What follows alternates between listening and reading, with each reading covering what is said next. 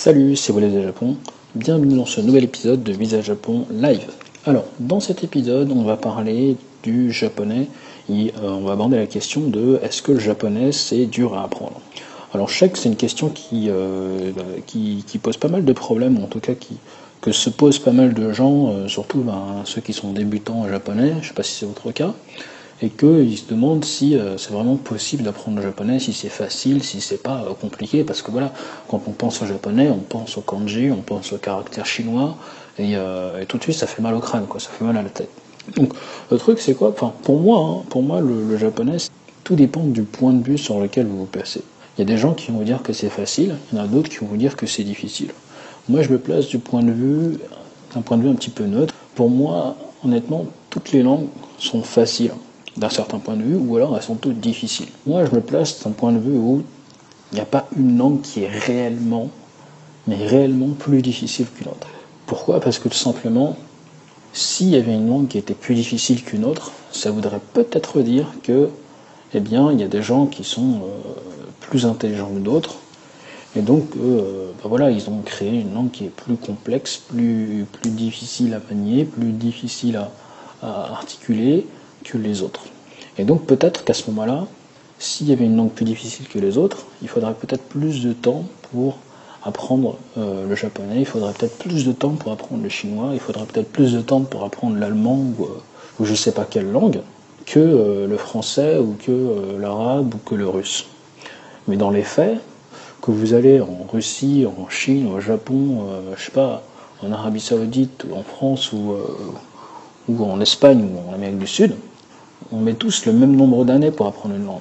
On met pas, il n'y a pas un pays qui met euh, 10 ans alors que l'autre il en met, euh, il en met 15 quoi. C'est pas possible. Sinon, euh, tous les programmes entre guillemets, tous les programmes scolaires ils sont alignés sur le même modèle. On a tous 12 ans entre le CP et la, et terminale. Il y a tous, on a tous 12 années d'études. Et dans ces 12 années d'études, il y a un certain nombre d'années pour apprendre la langue. En tout cas, les bases. Donc ça, c'est déjà un premier point. Ensuite, il y a un deuxième point, c'est que pour moi, les langues, eh bien, elles sont toutes suffisamment faciles pour que tous les enfants soient capables de les parler couramment, sans jamais avoir à ouvrir un livre, sans jamais avoir appris euh, des règles de grand-mère ou des règles euh, de ouf. Parce que, voilà, un gosse, ça naît, tac, hop, un bébé il naît, euh, voilà, il parle aucune langue. Tout ce qu'il fait, c'est écouter, et ensuite, petit à petit, au bout de trois ans, il commence à parler déjà euh, Et à 6 ans, c'est à partir de là vraiment que ben, on commence l'apprentissage d'une langue. C'est là qu'on commence à apprendre à écrire, qu'on apprend à lire, euh, qu'on apprend à structurer entre guillemets nos, pensées, nos phrases, qu'on apprend à parler correctement, ou en tout cas euh, de, de façon codifiée. Et pour ça, en fait, eh bien, euh, toutes ces règles, tout, tout, ce carcan, ça a été créé après la langue. La langue, elle, naît, elle se développe euh, comme ça. Quoi. Par exemple, les nouveaux mots de vocabulaire, les nouveaux mots qu'on a eu dans le dictionnaire, euh, il y a 100 ans, il y en a plein qui n'existaient pas.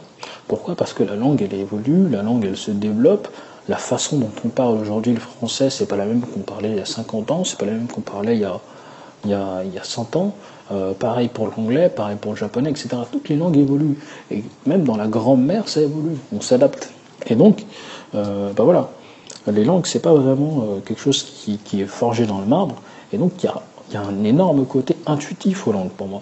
Je pense que la part des gens, ils, se focalisent sur les règles, sur la grammaire, tout ça. Oui, c'est gentil et tout, mais c'est pas ça qui fait que euh, les langues, ça, ça c'est pas ça qui rend la, difficulté.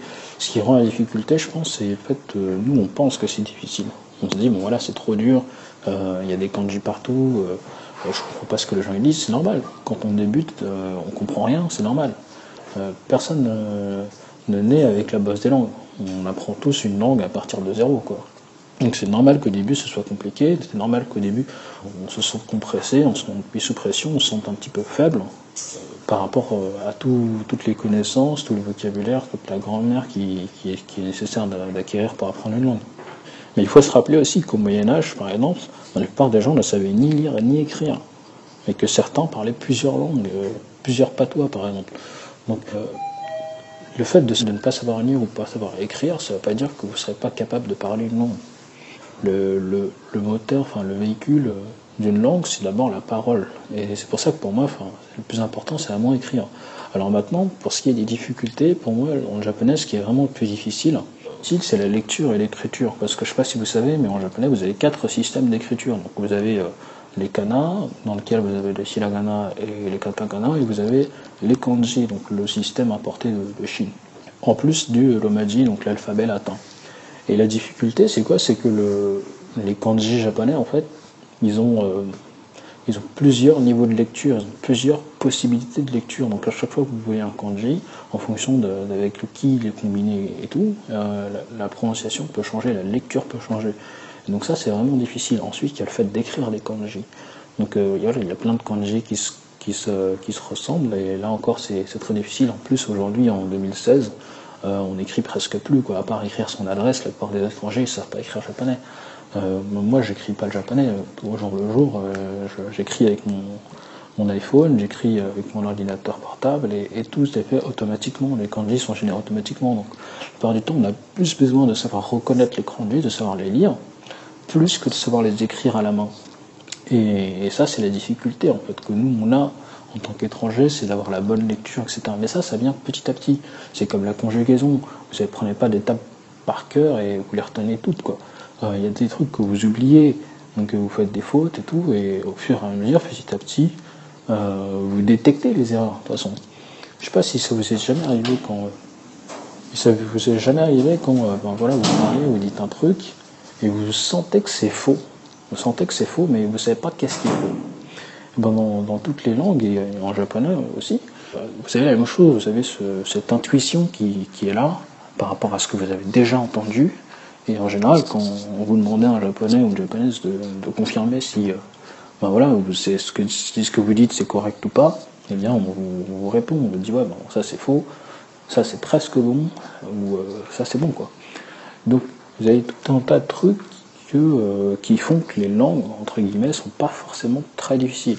Il y a des choses qui sont plus difficiles que d'autres, forcément, comme partout, mais euh, il y a toujours un niveau euh, auquel euh, tout le monde a accès, un niveau facile entre guillemets, le niveau, le niveau gosse quoi. Le niveau gosse c'est un niveau suffisant pour pouvoir s'exprimer au jour le jour au Japon quoi. Donc voilà. Donc honnêtement, si vous commencez à apprendre la langue aujourd'hui ou même demain, voilà, vous pouvez avoir un bon niveau très rapidement, juste en, vous concentrant sur une chose, en vous concentrant sur le fait de parler le japonais, parler et écouter.